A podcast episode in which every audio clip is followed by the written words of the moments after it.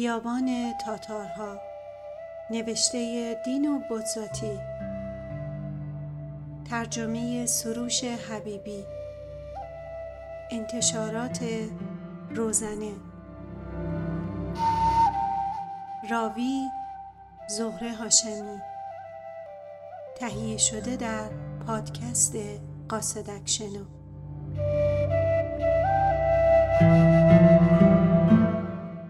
فصل بیستم.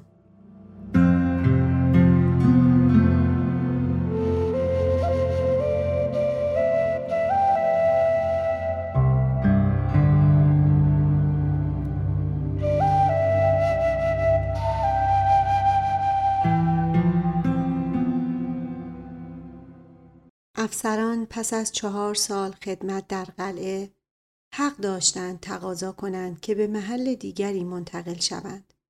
اما دروگو از ترس اینکه مبادا او را به پادگانی دور بفرستند و به امید اینکه در شهر خود بماند تقاضای ملاقاتی خصوصی با ژنرال فرمانده لشکری که هنگ او جزو آن بود کرد. البته به اصرار مادرش این تقاضا را کرد. مادرش عقیده داشت که آدم باید خودش را نشان بدهد تا فراموش نشود و اگر خود نجنبد و دست و پایی نکند البته هیچ کس خود به خود برای او کاری نخواهد کرد و چه بسا که او را به پادگان مرزی دیگری به غمزدگی این یکی بفرستند و باز مادرش بود که با واسطه دوستانی اقدامهای لازم را کرد تا ژنرال با روی خوش و نظری مساعد او را به حضور بپذیرد. ژنرال در اتاق بسیار وسیعی پشت میز مجللی نشسته بود و سیگار برگی دود می‌کرد. روزی بود مثل روزهای دیگر. باران میبارید یا فقط هوا گرفته بود. ژنرال پیر بود و از پشت عینک یک چشمی خود با خوشرویی ستواندروگو را برانداز کرد و به منظور شروع گفتگو گفت می‌خواستم شما را ببینم. انگاری خودش تقاضای این ملاقات را کرده باشد. می‌خواستم بدونم که وضعیت بالا از چه قراره. فیلیموره چیکار می‌کنه؟ همچنان سر حاله؟ دروگو جواب داد. وقتی من می اومدم حال سرهنگ فیلیموره خیلی خوب بود. ژنرال اندکی ساکت ماند و پدرانه سری تکان داد و گفت اما شما قلعه خوب اسباب دردسر ما شدینا. بله بله اون قضیه مرز و ماجرای اون سطفانه حالا اسمش یادم نیست. بله داستان اون سطفان خیلی اسباب اوقات تلخی والا حضرت شد. دروگو که نمی‌دانست چه بگوید ساکت ماند و ژنرال بی آنکه انتظار جوابی داشته باشد ادامه داد. بله این ستوانه اسمش چی بود؟ آردوینو آرکوینو؟ آره. آنگوستینا قربان آها آره آنگوستینا. جوون کله‌شقی بود. چطور خط مرزی رو با لجاجت بی‌معنی خودش به خطر انداخت؟ هیچ نمی‌فهمم. چطور کسی می‌تونه؟ و ناگهان به قصد که بزرگواری خود را به روخ او بکشد گفته خود را خلاصه کرد و گفت خب بگذریم. دروگو جسارت به خرج داد و گفت ولی قربان آنگوستینا افسری بود که مرد. آه بله ممکنه هیچ بعید نیست. آره حق با شماست. حافظه من دیگه چندان دقیق نیست.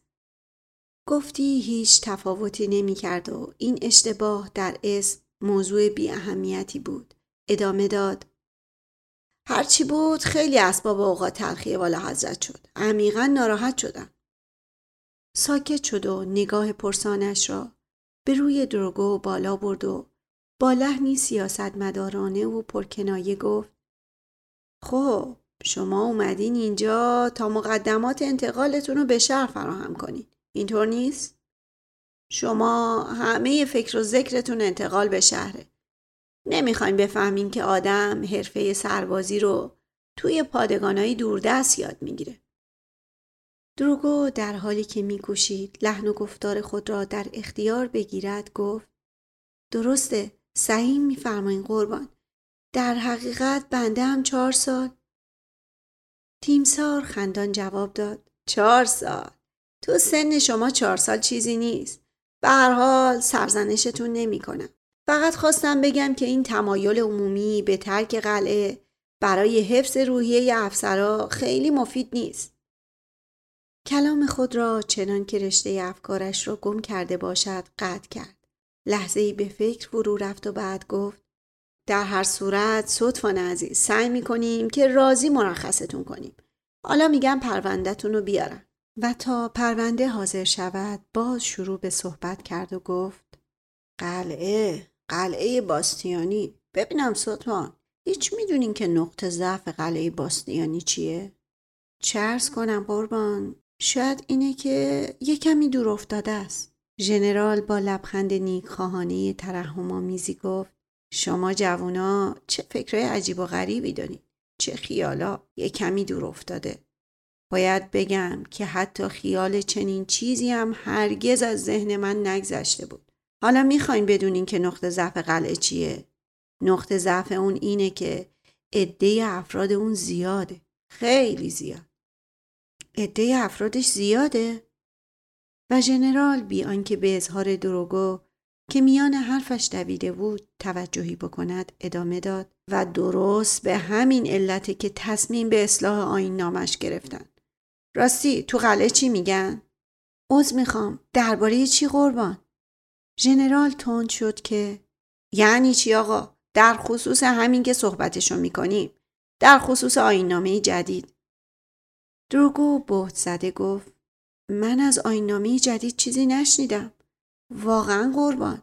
هرگز چیزی نشنیدم. ژنرال با لحن ملایم تری گفت بله البته رسما ابلاغ نشده. ولی من فکر می‌کنم با این وصف شما ازش خبر دارید معمولا ها تو فن بو بردن از خبرهای پشت پرده نظیر ندارن. دروگو با علاقه مندی پرسید یا این نامه جدید قربان؟ ژنرال با تندی گفت بله کاهش افراد. عده افراد پادگان به نصف کاهش پیدا می‌کنه. قلعه خیلی شلوغ شده. من همیشه گفتم این قلعه رو باید از حیث افراد سبک کرد. در این هنگام آجدان کل با یک دسته بزرگ پرونده وارد شد آنها را روی میزی پهلوی هم مرتب کرد و بعد پرونده دروگو را از میان آنها برداشت و به ژنرال داد و ژنرال با نگاهی آزموده شروع به مرور آن کرد. همه چی رو به فقط مثل اینکه یه تقاضای انتقال کمه. تقاضای انتقال؟ فکر می کردم که بعد از چهار سال خدمت توی قلعه احتیاجی به تقاضا نباشه. ژنرال که از دادن توضیحات به یک افسر جز آشکارا ناراحت بود گفت بله معمولا احتیاجی نیست. اما این بار چون قرار عده افسرهای قلعه کاهش کلی پیدا بکنه همه می‌خوان منتقل بشن و باید نوبت رعایت بشه. ولی قربان توی قلعه هنوز هیچ کس از این موضوع اطلاعی نداره. هیچ کس تقاضا نکرده. ژنرال رو به سوی آجدان کل کرد و پرسید جناب سروان تا حالا تقاضای انتقالی از قلعه باستیانی رسیده یا نه بله قربان گمون می‌کنم بیستایی رسیده باشه. دروگو که گفتی ضربت مهلکی خورده است در دل گفت چه شوخی دردناکی.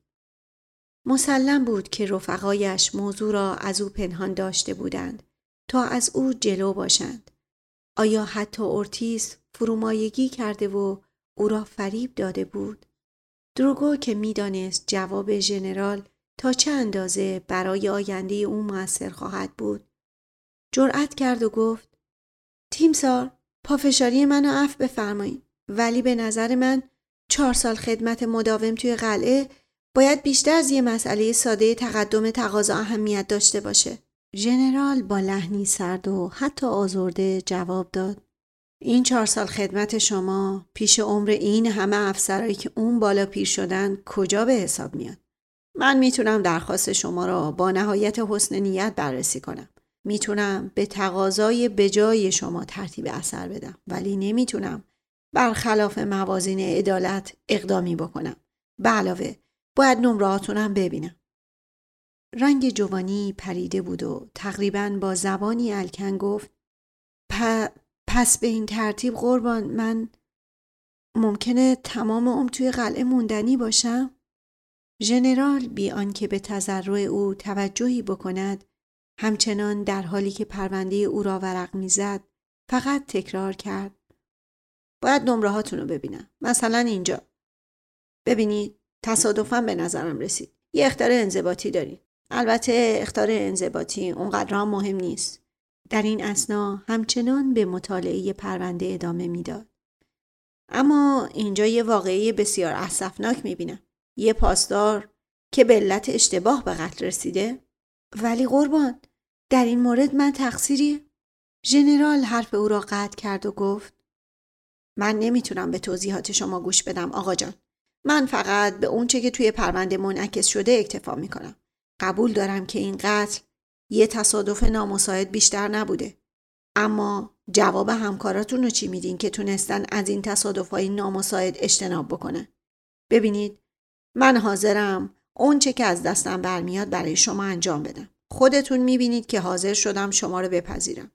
اما با این وضع اگه درخواست انتقالتون رو یه ماه پیش فرستاده بودین عجیبه که شما خبردار نشدین. ولی خب مسلمه که همین بیخبری شما مانع بزرگیه از خوشرویی آغاز کار دیگر اثری نبود اکنون در گفتار ژنرال اندکی بوی تنگ حوصلگی و نیشخند احساس می شد و کلمات را شمرده جدا جدا و با لحن آمرانه ادا می کرد. دروگو فهمید که نقش یک ساده لوح فریب خورده را ایفا کرده است. متوجه شد که دوستانش به ریشش خندیدند و نیز دانست که ژنرال نسبت به اون نظر نامساعدی پیدا کرده است و دیگر هیچ کاری نمی‌شد کرد. ظلمی که بر او رفته بود در سینه نزدیک قلبش دردی شدید پدید آورده بود. در دل می گفت می‌تونم از خدمت ارتش استفا بدم و برم پی کارم. گرسنه که نمیمونم. تازه هنوز جوونم. ژنرال به طور خودمانی با دست به او اشاره کرد. خب ستوان خدا حافظ. خودتون رو زیاد ناراحت نکنی. دروگو خبردار ایستاد. پاشنه بر هم کوفت و به سمت در عقب رفت و چون به آن رسید باز ادای احترام کرد و خارج شد. فصل 21 گام های اسبی فراز دشت خلوت را به آهنگی آهسته می پیماید و صدای آن از سکوت گردنه ها باستاب های گسترده پیدا می کرد. در بلندی های کوهسار بوته ها حرکتی نمی کنند و علف های زرد و بیمقدار هم نمی جنبند و حتی ابرها در آسمان با کندی بسیار جابجا می شوند. اسب روی راه سفید به آرامی قدم بر می دارد. جوانی دروگوست که به قلعه باستیانی باز می گردد. بله، خود اوست. اکنون که نزدیکتر شده بهتر دیده می شود و آثار هیچ قصه خاصی بر چهرهش پیدا نیست. پس سرکشی نکرده و استعفا نداده و ظلمی را که به او شده است با شکیبایی پذیرفته و اکنون به سر خدمتی که به آن خو گرفته است برمیگردد. در اعماق دلش حتی رضایتی پنهان است. رضایت از اینکه از تحمل تغییر تند در زندگی معاف مانده است و می تواند روال معنوس زندگی خود را چنان که بود از سر گیرد. دل به این خوش کرده است که در مقابل این ناکامی پاداشی افتخارآمیز در آینده دور نصیبش خواهد شد. خیال می کند که هنوز فرصتی نامحدود در پیش دارد و به این شکل از تلاش حقیر امروز تفره می رود. فکر می کند که روزی حسابها همه با بلند نظری تصویه خواهد شد. اما امروز هنوز دیگران می‌رسند و با خشونت از هم پیشی می جویند. زیرا می‌خواهند پیش از دیگران برسند. شتابان از دروگو میگذرند و به او توجهی نمی کنند و او را پشت سر خود فراموش می کنند. او آنها را می بیند که در مسافتی دور ناپدید می شوند و حیران می ماند و دست خوش تردیدهای عجیب می شود. اگر به راستی اشتباه کرده باشد چه؟ اگر آدمی به حقارت دیگران بوده باشد و جز سرنوشتی حقیر چیزی برایش نباشد چه؟ جوانی دروگو به قلعه تنهایی خود بالا می رفت. مثل همان روز سپتامبر در گذشته ای دور. با این یگان تفاوت که این بار دیگر مثل روز نخست افسر دیگری بر دامنه دیگر نبود که مثل او پیش برود و روی پل که هر دو جاده به هم می رسید سروان ارتیسی نبود که به سوی او پیش بیاید. این بار دروگو تنها می رفت و از این تنهایی سود می جست تا به زندگی خود فکر کند. به قلعه باز می گشت تا خدا می داند چه مدت دیگر همچنان آنجا بماند و این درست هنگامی بود که بسیاری از دوستانش قلعه را ترک می کردند و دیگر به آن باز نمی گشتند. دروگو فکر می کرد که دوستانش زرنگتر از او بودند ولی شاید هم به راستی بهتر از او بودند و این می توانست دلیلی باشد. هرچه زمان بیشتر میگذشت از اهمیت قلعه بیشتر کاسته می‌شد. شاید قلعه در گذشته بسیار دور پادگان مهمی بوده است یا دست کم اینطور شمرده می شده است. اکنون که نیروهایش به نیم کاهش یافته بود تنها یک باروی حفاظتی بود. در نقشه های جنگی جایی نداشت. آن را نگه می داشتند تا این گوشه از مرز خالی نماند. احتمال تهدیدی از جانب دشت شمال را جدی نمی گرفتند. دست بالا یک کاروان صحراگرد ممکن بود در این گردنه ها پیدا شود. از این به بعد زندگی آن بالا چه صورتی خواهد داشت؟ دروگو در این خیال ها بود که بعد از ظهر به کنار آخرین تپه رسید و خود را در برابر قلعه باستیانی یافت. قلعه مثل بار اول مخزن رازهای وهمانگیز نبود. در حقیقت سربازخانه ای بود که در مرز واقع شده بود. بنایی مزهک بود که دیوارهایش یکی دو ساعت بیشتر در برابر توپهای امروزی تاب نمی آوردند. آن را به حال خود می گذاشتند تا با گذشت زمان ویران شود. همکنون چند کنگره آن فرو ریخته و قسمتی از استحکامات آن ویران شده بود و کسی به فکر تعمیر آنها نمیافتاد. دروگو غرق در فکر بود. او بر بالای تپه جلوی قلعه ایستاده بود و نگهبانان را مشاهده می کرد که مثل گذشته بر لبه دیوارها بالا و پایین می رفتن. پرچم روی بام قلعه شل آویخته بود و از هیچ دودکشی دودی بر نمی‌خواست. در جلو خانه اوریان قلعه هیچ کس دیده نمی‌شد. حالا چه زندگی ملالتباری در انتظار دروگو بود. چه بسا مورل که همیشه خندان بود از اولین کسانی باشد که قلعه را ترک می کنند و دروگو دیگر یک دوست هم نخواهد داشت و همان خدمت پرملال نگهبانی بود و همان ورقبازی های همیشگی و همان گریزهای عادی تا نزدیکترین آبادی برای نوشیدن و وقت گذرانی و گاهی عشق ورزیدن. دروگو با خود می گفت چه فلاکتی. با این همه هنوز اندکی از افسون گذشته بر دیوارهای زرد رنگ پاسگاه ها با, با این همه هنوز اندکی از افسون گذشته بر دیوارهای زرد رنگ پاسگاه ها باقی بود. هنوز آن بالا در کنج و کنار خندق و در سایه سنگرها رازی در برابر فراموشی پایداری می کرد و احساس وصف ناپذیر انتظار وقایع آینده را در دل برمیانگیخت. در قلعه تغییرات فراوانی مشاهده کرد. افسران بسیاری رفتنی بودند و چیزی به عظیمتشان نمانده بود و همه جا جنب و جوشی غیر عادی دیده می‌شد.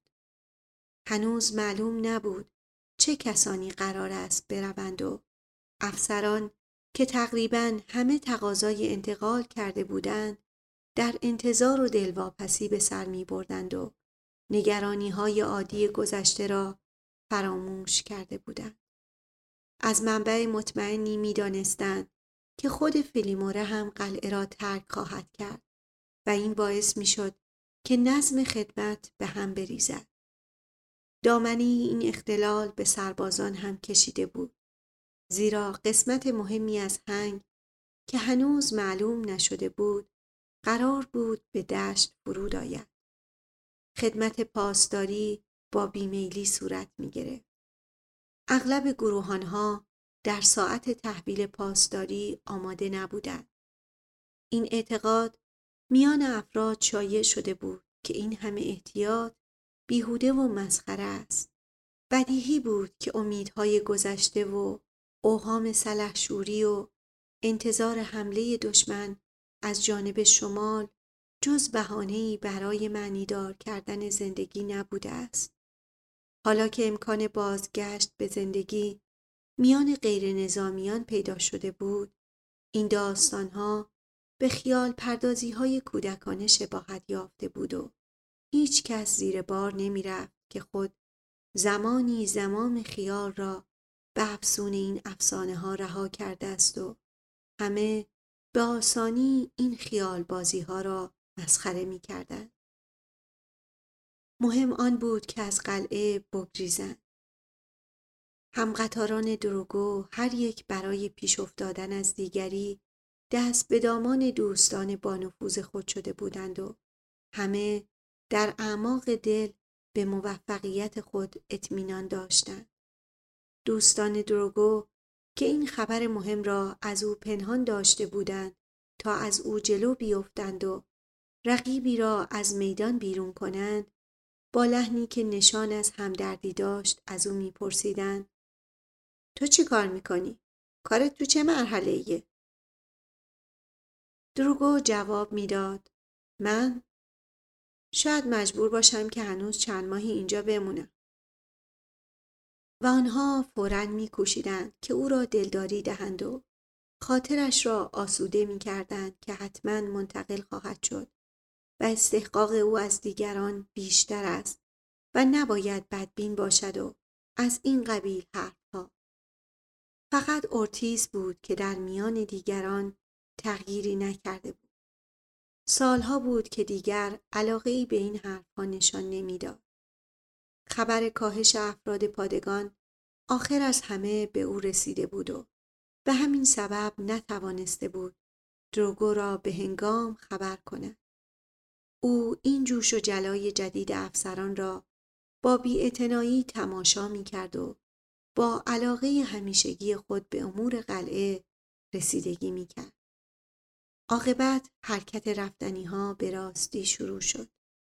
در حیات قلعه رفت آمد پیوسته گاری ها بود که لوازم سربازخانه را بار می کردند و گروهان ها یک یک به نوبت به خط می شدند تا مرخص شوند و هر بار سرهنگ از دفتر خود پایین می آمد تا از آنها سان ببیند و با صدای افسرده و گرفته چند کلمی از راه ودا خطاب به سربازان حرف می‌زد.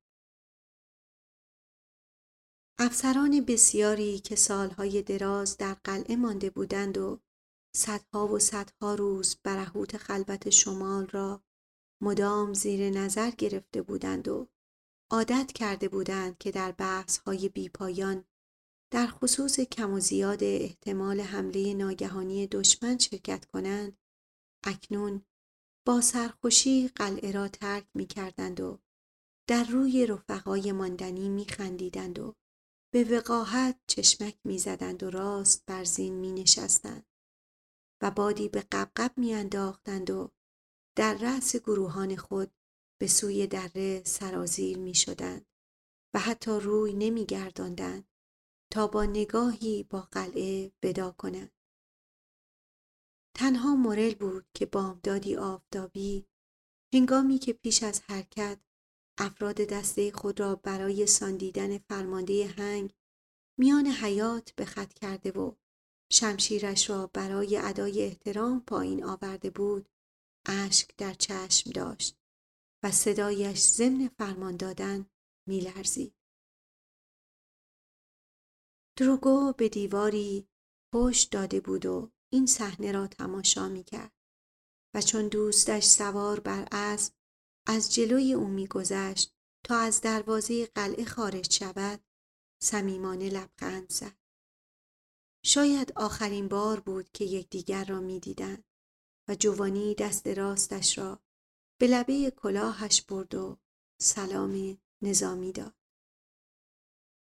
بعد به درون دالانهای قلعه بازگشت. دالانهایی که در تابستان خنک بود و خلوت و اکنون روز به روز خلوتتر می‌شد. از فکر رفتن مورل زخم ظلمی که به او رفته بود دوباره سر باز کرد که سخت دردناک بود. به سراغ ارتیس رفت و او را دید که دسته ای پرونده زیر بغل داشت و از دفترش بیرون می آمد. خود را به او رسانید و در کنارش راه افتاد و گفت سلام جناب سرگرد اورتیز ایستاد و گفت سلام دروگو تازه چه خبر؟ می‌تونم کاری برات بکنم؟ دروگو به راستی می‌خواست چیزی از او بپرسد. سوالی کلی بود و هیچ فوریتی هم نداشت. اما چند روزی بود که آزارش می‌داد. گفت ببخشید جناب سرگرد خاطرتون هست که چهار سال و نیم پیش که من به قلعه اومدم سرگرد ماتی به من گفت که فقط داوطلبا اینجا میمونن و اگر کسی نخواد بمونه کاملا آزاده خاطرتون هست؟ من تمام اینا رو برای شما گفتم. به قول ماتی کافی بود که یه معاینه پزشکی بکنم. فقط برای اینکه یه بهانه اداری موجود باشه. می‌گفت تنها به کار اینه که سرهنگ خوشش نمیاد. اورتیس با کمی بیحسلگی گفت آره یه چیزی یادم هست. خیلی به ابهام. ولی ببخشید دروگوی عزیز. من حالا باید جناب سرگل یه لحظه. فقط یه لحظه. به خاطر دارین که من برای اینکه کاری نکنم که سرهنگ برنجه حاضر شدم چهار ماه اینجا بمونم؟ اما اگه می‌خواستم می‌تونستم برم. اینطور نیست؟ می‌فهمم دروگو. ولی شما تنها کسی نیستین که دروگو با پریشانی حرف او را برید و گفت پس اینا همش حرفای یاوهی بود که ذهن منو مشغول بکنه و فریبم بده. حقیقت نداشت که اگر می‌خواستم می‌تونستم برم. فقط بچه گولزنک بود تا منو آروم نگه داره. سرگرد گفت نه گمون نمی کنم. چه خیالا می‌کنی؟ جناب سرگرد انکار نکنی. می‌خواین بگین که حرفای ماتی حقیقت داشته؟ اورتیس با ناراحتی به زمین چشم دوخت و گفت عین این ماجرا برای منم پیش اومده. یا تقریبا مثل این بود. منم اون وقتا خیال خدمت نظام پر افتخاری تو سرم میپختم.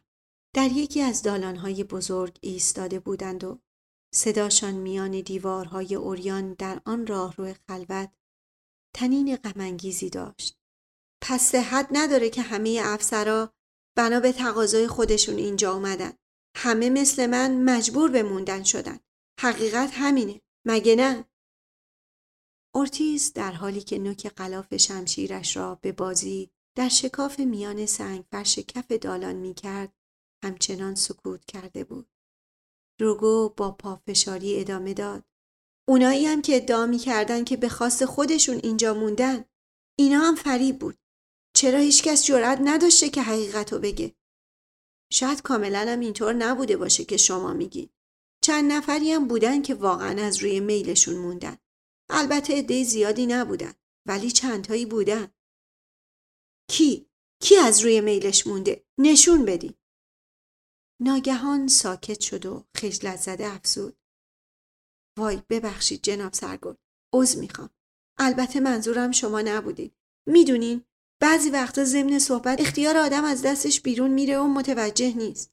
اورتیس لبخند زد و گفت نه می‌دونی منظورم خودم نبودم. شاید منم بنا به تصمیم ستاد اینجا موندم.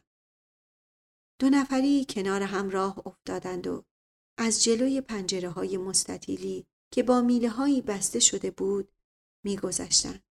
از این پنجره ها جلوی خان خلوت قلعه و کوهستان جنوب و بخارهای قلیزی که از اعماق دره برمی آمد پیدا بود. دروگو بعد از سکوتی دوباره شروع به صحبت کرد. پس این همه شور و حرارت این داستان تاتارا هیچکس واقعا به اونا اعتقادی نداشته؟ چرا؟ البته اعتقاد داشتن. باور کنید. دروگو سرش را تکان داد. من که سردر نمیارم. گیت شدم. چی بگم؟ اینا مسائل پیچیده ایه. اینجا کمی به یه تبعیدگاه میمونه. آدم باید سر خودشو با یه چیزی مشغول کنه. باید دل خودتو با یه امیدی گرم کنی. اول یکی خیاله خودشو جدی می‌گیره و بعد همه شروع می‌کنن صحبت از ساتارا کردن. خدا می‌دونه اول چه کسی صحبت اونا رو سبز کرده. دروگو گفت شاید به علت وضع خاص اینجا بوده. بس که به این بیابون چشم دوختن. البته وضع اینجا هم بی تاثیر نبوده. این بیابون، اون مه دوردست، این کوهستان نمیشه انکارش کرد. بله. محل هم برای خودش موثر بوده. همینطوره که میگی. اندکی ساکت شد و در فکر فرو رفت. بعد چنان که گفتی با خود حرف بزند ادامه داد. تاتارا البته اول به نظر مسخره میاد. بعد عاقبت اونو باور می‌کنه. دست کم برای خیلی ها اینطور بوده. ولی جناب سرگل عوض می‌خوام ولی خود شما خودتون بعض من فرق می‌کنه. من از نسل شما نیستم. من دیگه شور نامجویی ندارم. یه سمت بی درد سر برام کافیه. در حالی که شما سطفان سالای زیادی رو در پیش داری. یه سال یه سال و نیمه دیگه منتقل میشین. دروگو جلوی پنجره کوچکی ایستاد و با هیجان گفت بفرمایید این مورل اون پایین تماشا کنید؟ چه آدم خوششانسیه به راستی دسته مورل از آنجا دیده می‌شد که از جلوی خان قلعه میگذشت. سربازها روی زمین اوریان و برشته زیر آفتاب به روشنی مشخص بودند. گرچه کوله های سنگین بر پشت داشتند اما با چابکی و سرخوشی راه می رفتن.